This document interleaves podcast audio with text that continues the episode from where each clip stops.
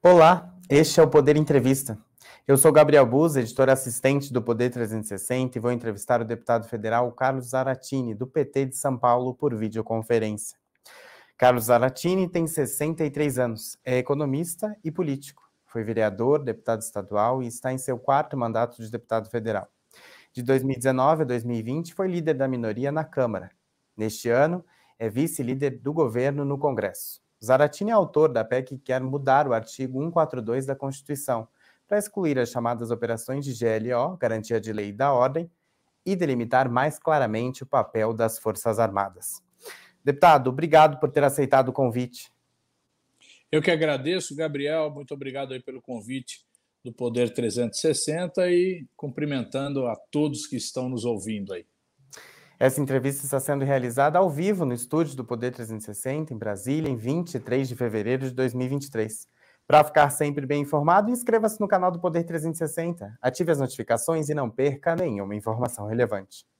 Eu começo essa entrevista perguntando: Deputado, um projeto no sentido de delimitar de forma mais clara o papel das Forças Armadas não rompe uma aproximação dos militares com o Planalto que vinha sendo costurada pelo ministro da Defesa, José Múcio? Olha, eu não acho que a gente tenha que se omitir e deixar de debater temas importantes por conta de uma suposta necessidade de apro aproximação com os militares.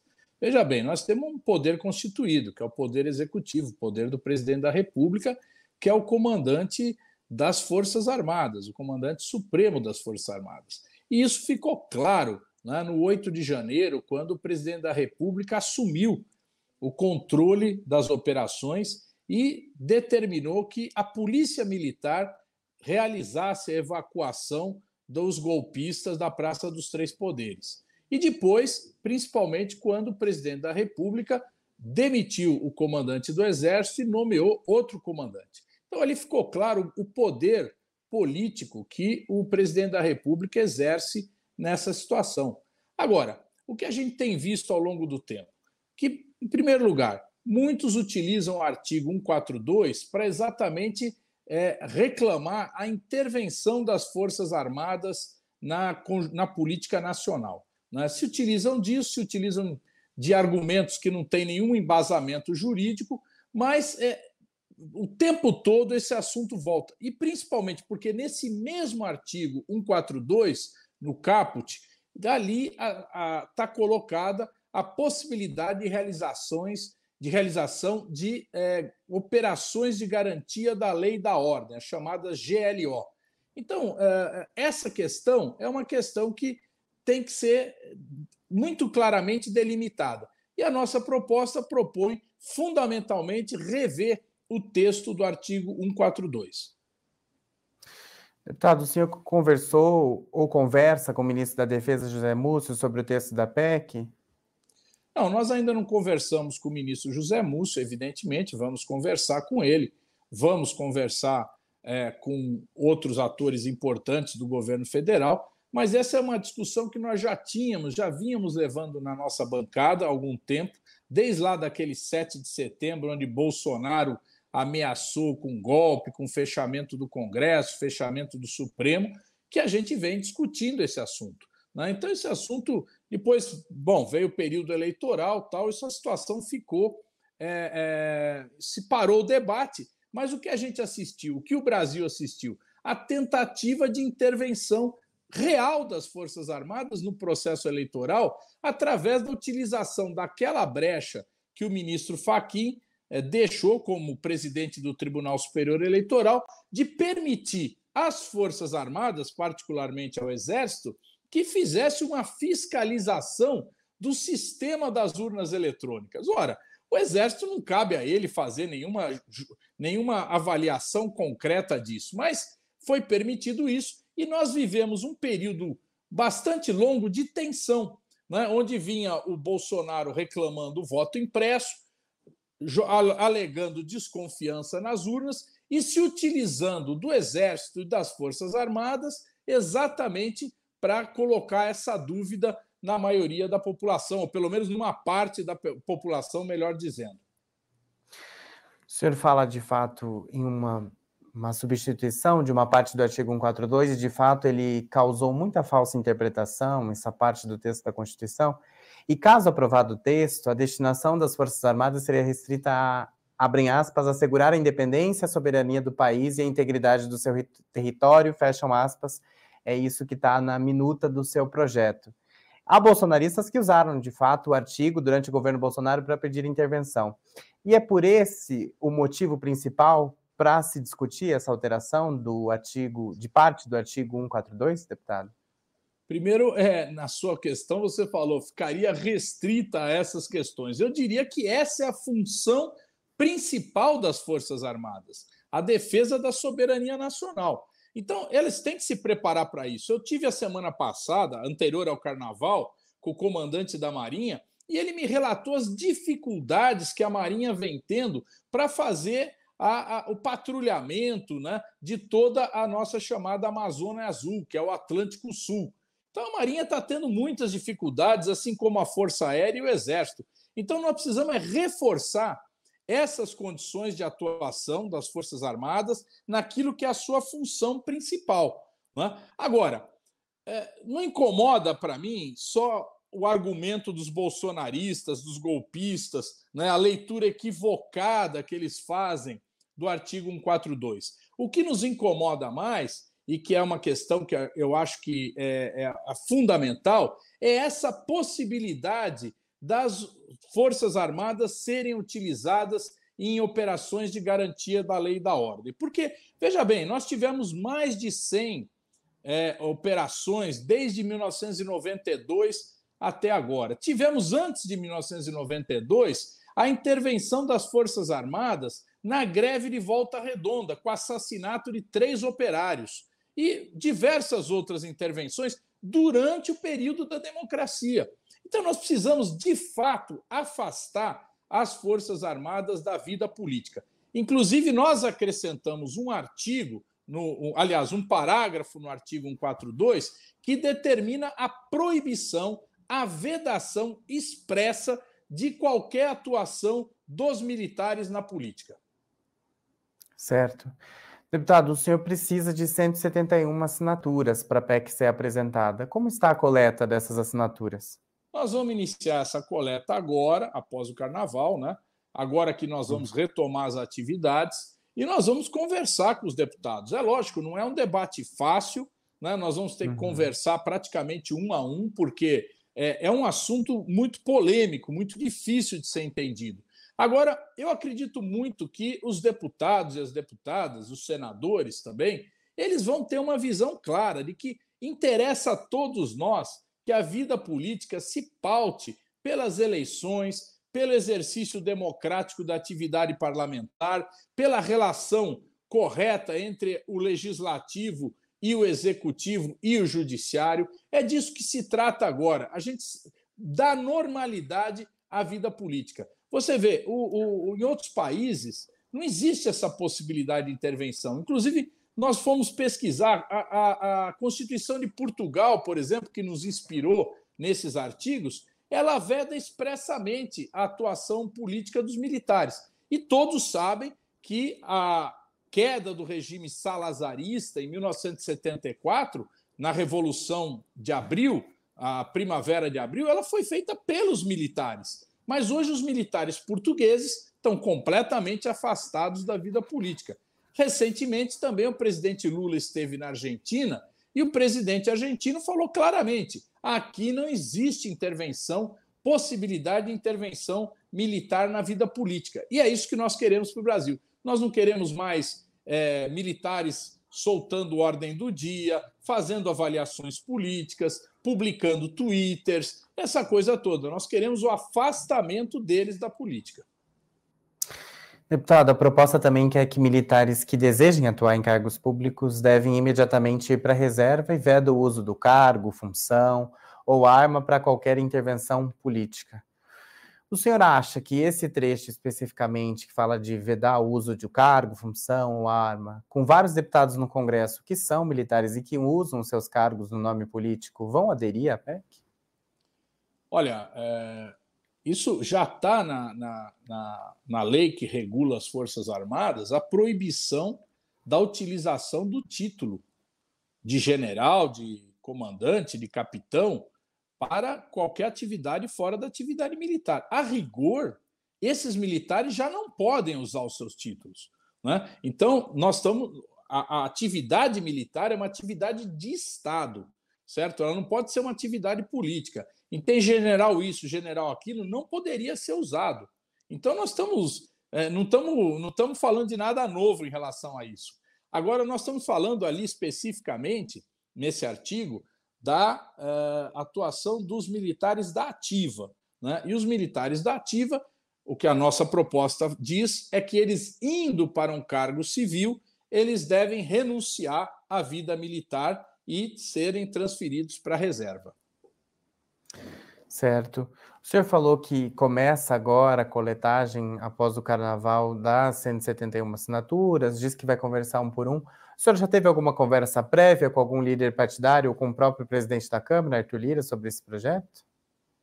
Nós vamos fazer todas essas conversas. Evidentemente, esse assunto já foi tratado em outras ocasiões, outras oportunidades. Né? Nós vamos ter que fazer um trabalho aqui de proselitismo mesmo, né? buscando a, a, a coleta dessas assinaturas, mas também e principalmente um convencimento da pertinência dessa matéria nesse momento. Porque, veja bem, nós estamos vivendo um momento em que os golpistas de extrema direita foram derrotados, são mais de 900 presos, estão desarticulados, e são esses exatamente os que invocam a necessidade de intervenção das Forças Armadas e que, logicamente, influenciam muitos militares que estão lá dentro a esse tipo de concepção. Então, nós precisamos agora é mostrar à sociedade brasileira, ao Congresso Nacional, que é possível a gente evitar isso e realmente deixar a, a vida democrática transcorrer normalmente. O senhor fala de conseguir fazer com que o assunto ande no Congresso, e é sobre isso que eu tenho uma pergunta, porque a gente tem nesse semestre, como prioridade, inclusive do governo Lula, a reforma tributária e também a discussão do novo acabouço fiscal. O senhor acha que cabe também nesse espaço essa discussão? Eu não tenho dúvida que cabe, porque é uma questão democrática né? é uma questão do entendimento da democracia brasileira. Ou a gente avança nisso, ou a gente realmente dá, vai dar oportunidade a que surjam novas crises. Né? Evidentemente, não é a letra da Constituição que muda uma, uma possibilidade de golpe. Não é isso. Mas a partir dessa decisão de clareamento do que está na Constituição, né, da proibição da, das operações de garantia da lei e da ordem, é a partir daí é que nós vamos, de fato, criar uma nova concepção da, do papel das Forças Armadas. A história do Brasil, desde lá da proclamação da República até hoje, ela é cheia de momentos de intervenção militar na vida política. E isso precisa ser mudado. Nós não podemos continuar com isso. Então, eu acho que é um momento importante. Logicamente, nós temos que coletar as assinaturas, nós vamos ter a, a, a discussão dessa PEC na Comissão de Justiça, depois tem que ser formada uma comissão especial. Então, uma coisa não colide com a outra, certo? A reforma tributária ela já está bem mais adiantada, já tem um relatório pronto, está sendo feito uma, um grupo de trabalho para avaliação, reavaliação do texto. Né? Acredito que ela vai ser votada numa proximidade aí bastante grande. Então, nós vamos ter condições de prosseguir nesse debate. Tenho certeza que vamos conseguir votar mais lá para frente. O senhor pretende ouvir os militares como parte do debate desse projeto? Olha, evidentemente os militares podem se manifestar sobre isso também. Né? Eles podem, eu acho que não deveriam, né? não deveriam se manifestar, se manifestar, porque o papel deles não é interferir nisso.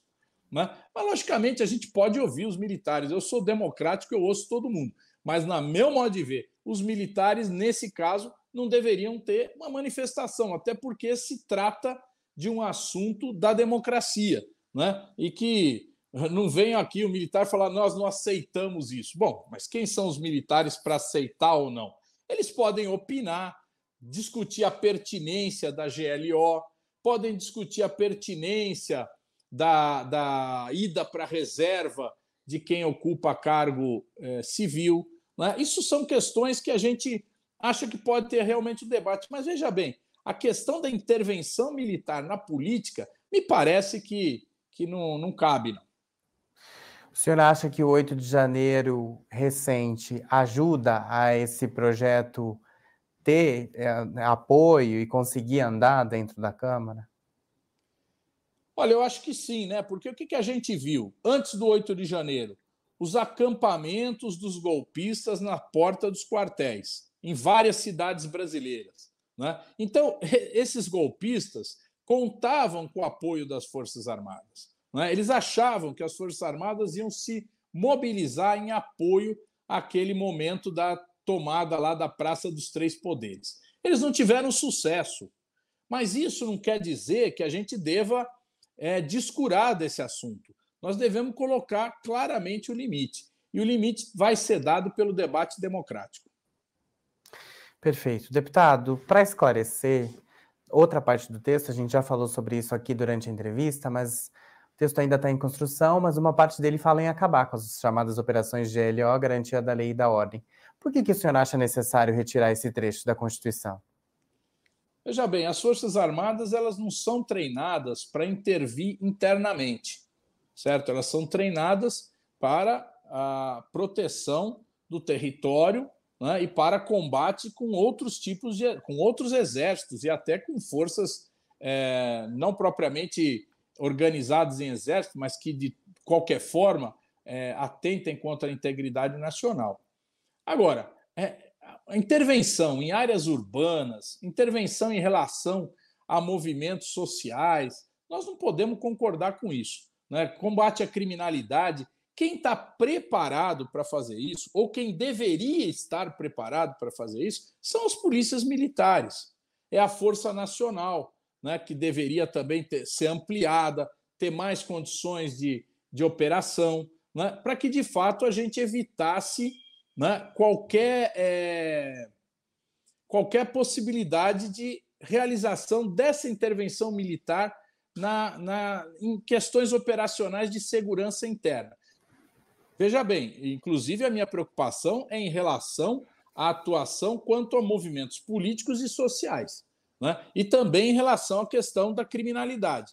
Não, não teve nenhum sucesso a intervenção militar no, ali na, na, na, no Morro do Alemão, né, naquelas, no Complexo da Maré, no Rio de Janeiro. O resultado foi pífio. O resultado foi pífio. As milícias continuaram controlando áreas extensas do Rio de Janeiro. Então, o que para que serviu aquilo? Se gastou muito dinheiro que talvez fosse melhor gasto reequipando as forças né, da Polícia Militar do Rio de Janeiro. Perfeito. Então, na sua avaliação, o que poderia acontecer depois que se mudasse o texto, e caso ele mude, é o que aconteceu de fato quando se precisou intervir na segurança de Brasília, por exemplo, depois do 8 de janeiro? Uma intervenção federal, mas com interventor, seria isso? Não, naquele caso não houve intervenção das Forças Armadas, houve uma intervenção Sim. do governo federal na segurança pública do Distrito Federal, assim como foi feito no governo Temer a intervenção na segurança pública do Rio de Janeiro. No Rio de Janeiro, se convocou adicionalmente uma operação de GLO. E no caso de Brasília, no 8 de janeiro, o presidente Lula refutou essa possibilidade e chamou, o próprio interventor chamou a Polícia Militar para se recompor e para evacuar a Praça dos Três Poderes. Perfeito. Deputado, agora eu queria fazer uma pergunta sobre o seu partido, o PT. O governo ainda não tem um grande apoio na Câmara, principalmente. Até agora não se precisou votar um projeto de muito interesse do Planalto nessa nova legislatura. O senhor acha que será possível ampliar o apoio do governo na casa para temas que forem de bastante interesse? Olha, a Câmara dos Deputados ela tem uma composição social também.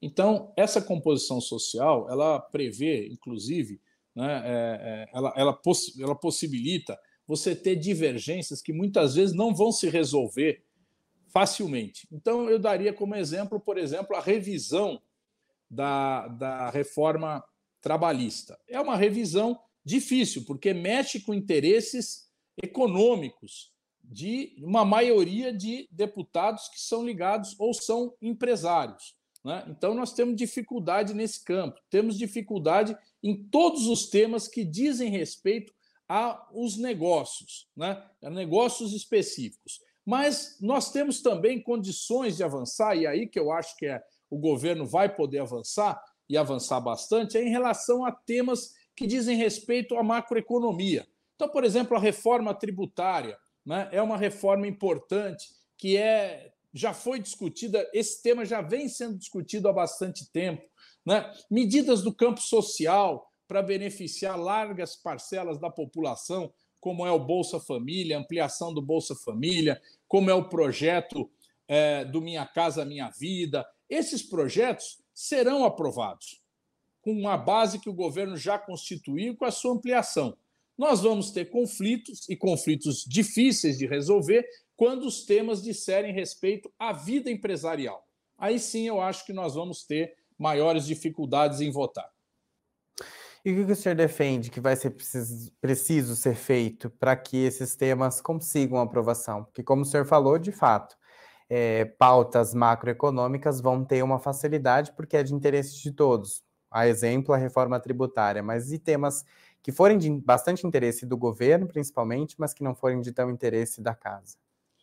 Exatamente, nós vamos ter que construir uma maioria. Essa maioria ela é mais difícil quando, como eu disse, os temas vinculados às questões empresariais em si, elas têm mais dificuldade. Então, por exemplo, vou dar um exemplo. O ano passado quase se aprovou, não chegou a se aprovar, uma ampliação da faixa do Simples, né, do Simples Nacional, da tributação. Né? Então, é, é, é, existe um movimento na casa para aprovar esse tipo de projeto. Logicamente, não, o governo tem dificuldade de aprovar porque reduz brutalmente a arrecadação. Então, é uma questão difícil de resolver, mas que nós vamos ter que enfrentar.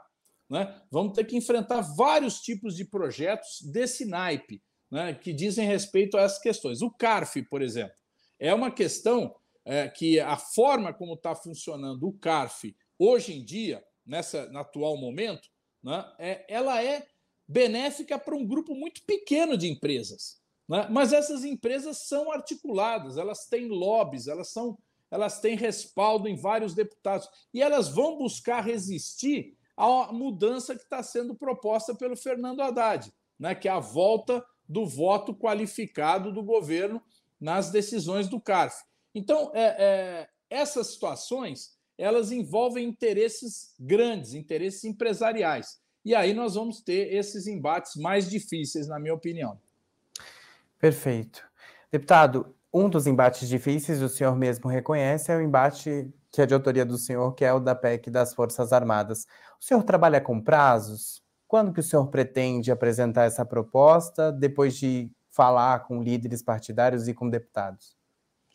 Veja bem, a, a proposta do 142, ela pode ser difícil por falta de entendimento, às vezes. Porque é uma questão que, no meu modo de ver, todos os deputados deveriam apoiar. Deveriam apoiar por quê? Porque diz respeito à democracia. Né? E o deputado, ele, ele é por si só um representante do povo, ele não pode ser contra a soberania do Congresso Nacional, a soberania do voto, a soberania do voto que elegeu o presidente da República porque a vida do deputado ela nasce do voto. Né? Então, eu não vejo como né, é, um deputado. O deputado pode alegar, mas não é o momento, é aquela velha argumento. Mas esse não é o momento. Então, nós vamos discutir quando será o momento. Mas a pertinência da gente aprofundar a democracia me parece que é amplamente majoritária. Perfeito. Deputado, agora nós vamos fazer um jogo rápido. Eu vou falar sobre alguns temas e o senhor responde brevemente qual a sua percepção sobre esse assunto e se o senhor é a favor ou contra. A primeira pergunta que eu tenho para o senhor é se o senhor é a favor ou contra uma flexibilização na lei que permite o aborto. Hoje o aborto já é permitido apenas nas seguintes condições: quando a gravidez é resultado de estupro, oferece risco à vida da mulher, e em casos de anencefalia do feto, ou seja, quando há malformação de seu cérebro. Olha, é, me parece que não existe na sociedade brasileira um consenso ou uma maioria né, para que a gente tenha avanços nesse ponto. Né? Uhum. Então, como também nós temos maioria para que haja um retrocesso em relação a isso. A lei, da forma como ela está, no meu modo de ver, ela representa um equilíbrio entre duas opiniões na sociedade brasileira. Então, o Congresso, nesse momento, no, no, no, que nós estamos passando, ele, no meu modo de ver, não vai se debruçar sobre esse assunto. Né? Até uhum. porque ele, você eventualmente vê lá movimentos contra o aborto, movimentos a favor da ampliação do direito do aborto, tal, mas esse tema é um tema em que a sociedade brasileira ela não está convencida de fazer a mudança nem para um lado nem para o outro. Então, eu acho que enquanto nós estivermos nessa, vamos dizer assim, entre aspas, né, nesse certo empate é, é de, de visões, nós vamos, vamos manter a lei como ela está. O senhor é a favor ou contra a legalização do uso recreativo da maconha, como está ocorrendo em vários países da Europa e também em alguns estados dos Estados Unidos? Olha, na minha opinião, essa questão é outra questão também muito complicada. Né? A gente está vendo uhum. É, que é chamada guerra às drogas, né, que se iniciou lá na década de 80 nos Estados Unidos, depois veio para todos os países latino-americanos, ela realmente está aumentando o número de pessoas presas né, de uma forma exponencial e não tem resolvido o problema da segurança pública. Por outro lado, a gente fala de legalização da maconha, mas existem outras drogas, né? Várias outras drogas. Então, se legalizar a maconha, é, nós vamos estar resolvendo uma parte pequena do problema. E muitos dizem, muitos estudam, que essa possibilidade de legalização pode ampliar o uso de outras drogas mais potentes. Então, esse assunto nós precisamos discutir. Eu acho que o mais importante agora seria a gente mudar a regra, a lei, né, que estabeleceu que é, um determinado porte de, de droga já determina que a pessoa é um traficante. Então, isso me parece que é o mais importante ser resolvido agora. A outra coisa que me parece importante de ser resolvida agora são as penas alternativas. Nós precisamos ter uma série de penas e uma condição de executar essas penas né, para pessoas que cometem crimes não violentos, como é, por exemplo, o tráfico de drogas. Né? Então, isso levaria a uma redução do número de presos no Brasil, porque a quantidade que nós estamos tendo, ela só aumenta a criminalidade na medida em que os presídios brasileiros, de forma alguma, eles melhoram a pessoa, eles pioram. Né? A pessoa fica refém do tráfico de drogas, dos grandes eh, grupos criminosos. Então, nós precisamos mudar o sistema penal brasileiro e, no meu modo de ver, mudar essa lei que trata desse assunto do, da caracterização do que é o tráfico de drogas. Perfeito. Sobre cotas para minorias em universidades, deputado, o senhor é a favor ou contra? Eu sou, inclusive, autor de um projeto que está na pauta, né, que prorroga esse prazo de, é, é, de estabelecimento das cotas para negros, negras, indígenas né, é, e, e, alunos de escola pública. Eu apresentei o projeto junto com Valmir Assunção e Benedita da Silva. Esse projeto já tem regime de urgência e já está no plenário para ser votado. A gente aguarda que a retomada dos trabalhos e agora com o governo favorável à manutenção das cotas, a gente consiga manter essa política por um prazo mais longo e, inclusive, a gente possa melhorar ainda mais as condições daquelas pessoas que entraram por cotas, porque a vida na universidade ela é cara, né? E mesmo a pessoa tendo, entran, tendo entrado na universidade, ela precisa se manter na universidade. Então, nós precisamos ter bolsas né, que garantam que essa pessoa permaneça, chamada Bolsa Permanência. Nós precisamos estender as cotas para pós-graduação, para que de fato a gente democratize o sistema de ensino brasileiro. Né? E o resultado que nós tivemos nesses 10 anos foi um resultado muito positivo. Então é necessário avançar sim. Eu tenho plena convicção de que é uma experiência que deu resultado e que tem que ser melhorada e ampliada. Sobre a privatização da Petrobras, deputado, que foi discutida há algum tempo atrás, o senhor é contra ou a favor? Olha, qualquer país que tem um potencial de, de extração de petróleo, como nós temos, né, que é a Petrobras, uma das maiores empresas petroleiras do mundo, o Brasil, um dos, uma das maiores reservas do mundo, ele tem controle sobre a empresa que faz a extração. Qualquer país. Né? E por que é que nós, no Brasil, vamos abdicar disso? Não tem nenhum sentido. Nós precisamos como foi feito lá no início, quando se concebeu a Petrobras, nós precisamos ter uma empresa que garanta a energia para o Brasil, ou seja, o abastecimento, e que faça isso sem, nenhum, é, sem nenhuma falha, e, em segundo lugar, que seja a preços módicos para a população.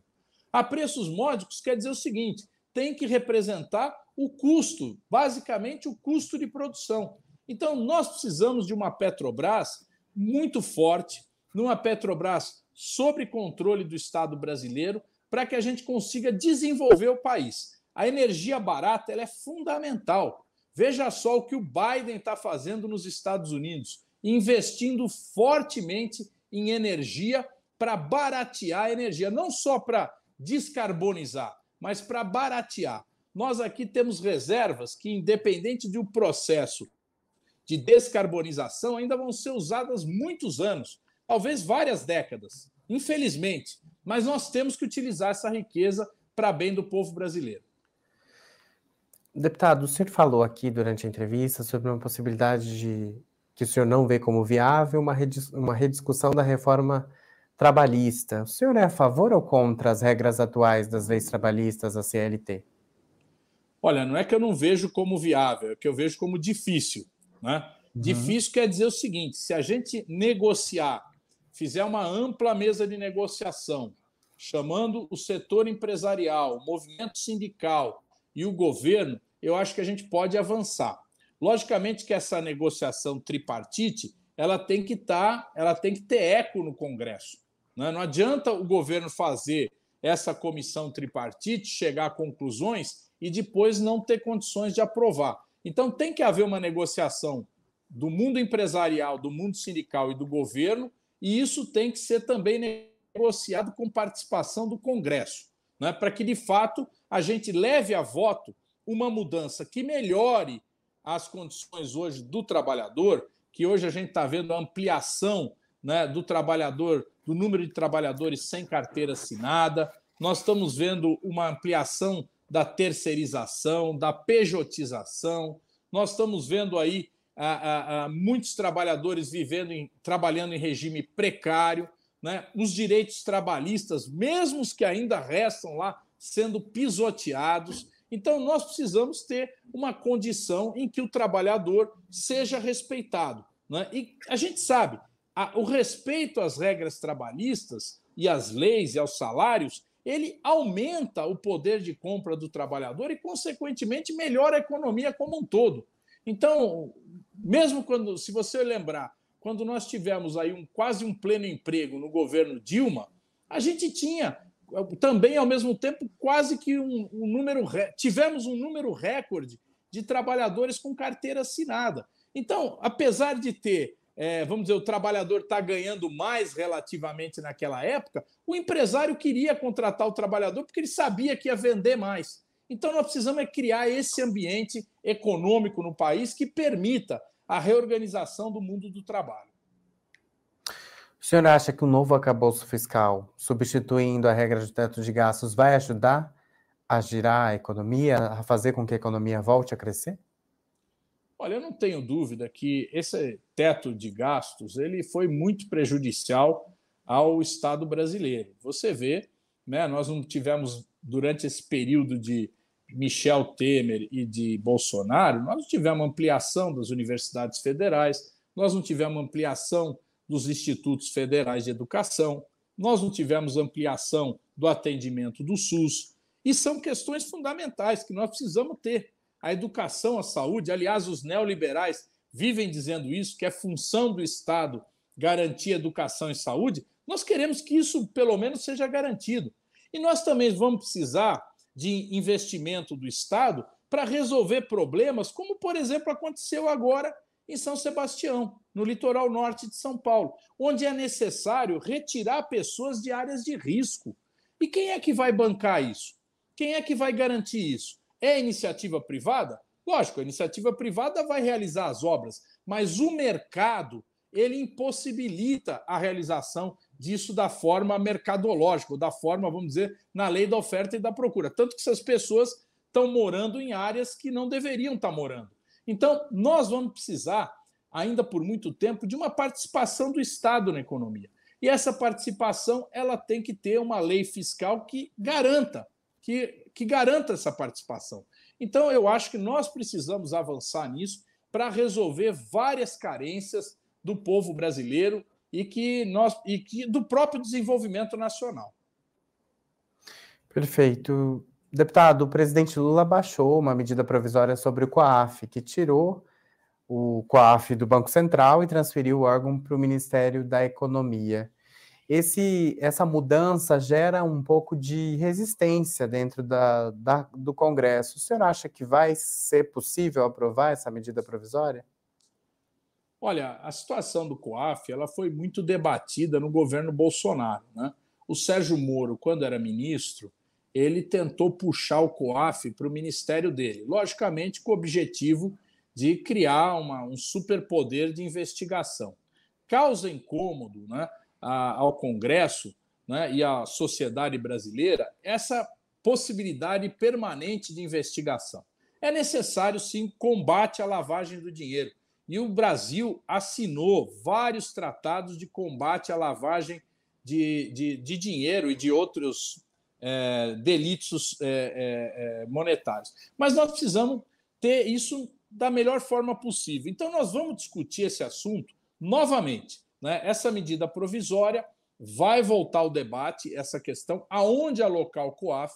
Né? Logicamente, o Ministério da Economia vai colocar o COAF na Receita Federal. Né? A Receita Federal é que vai ficar com a proximidade ou com o controle do COAF. Então, nós vamos precisar fazer esse debate. Né? É um debate complexo. Né? Eu, eu, participei da comissão que analisou a medida provisória do Bolsonaro né? e se chegou à conclusão, naquele momento, né, com uma ampla maioria, de deixar o COAF no Banco Central. Então, nós vamos fazer esse debate de novo, vamos ver os argumentos né, que o governo apresenta em relação a essa mudança do Banco Central para a Receita Federal. Perfeito. O senhor conhece o projeto de lei contra fake news em tramitação no Congresso. O senhor é a favor ou contra esse projeto? Nós somos favoráveis, né? Nós precisamos, de fato, é, resolver esse problema não só a nível brasileiro, a nível mundial. Você vê que o presidente Lula mandou uma mensagem para a Unesco em relação a isso. Né? A opinião do governo é que é necessário um controle não sobre aquilo que as pessoas pensam, escrevem, mas sobre é, as chamadas fake news, as chamadas é, é, é, postagens que procuram desvirtuar é, o comportamento das pessoas, incentivar a violência, incentivar ações armadas, tráfico de armas, tráfico de drogas. Nós precisamos trabalhar isso. E as, as chamadas plataformas têm que estar atentas para isso, têm que estar responsabilizadas também por esse controle, porque são elas que hospedam essas informações, essas notícias equivocadas, errôneas e que incentivam um tipo de comportamento que não cabe em nenhuma sociedade civilizada. Deputado, chega ao final esta edição do Poder Entrevista. Em nome do Jornal Digital Poder 360, eu agradeço, deputado Carlos Zaratini. Eu que agradeço a vocês, agradeço a, a esse convite e também agradeço a todos que nos ouviram aqui durante esse período. Agradeço também a todos os web espectadores que assistiram a este programa. Essa entrevista foi realizada ao vivo por videoconferência no estúdio do Poder 360 em Brasília, em 23 de fevereiro de 2023. Para ficar sempre bem informado, inscreva-se no canal do Poder 360, ative as notificações e não perca nenhuma informação relevante. Muito obrigado e até a próxima.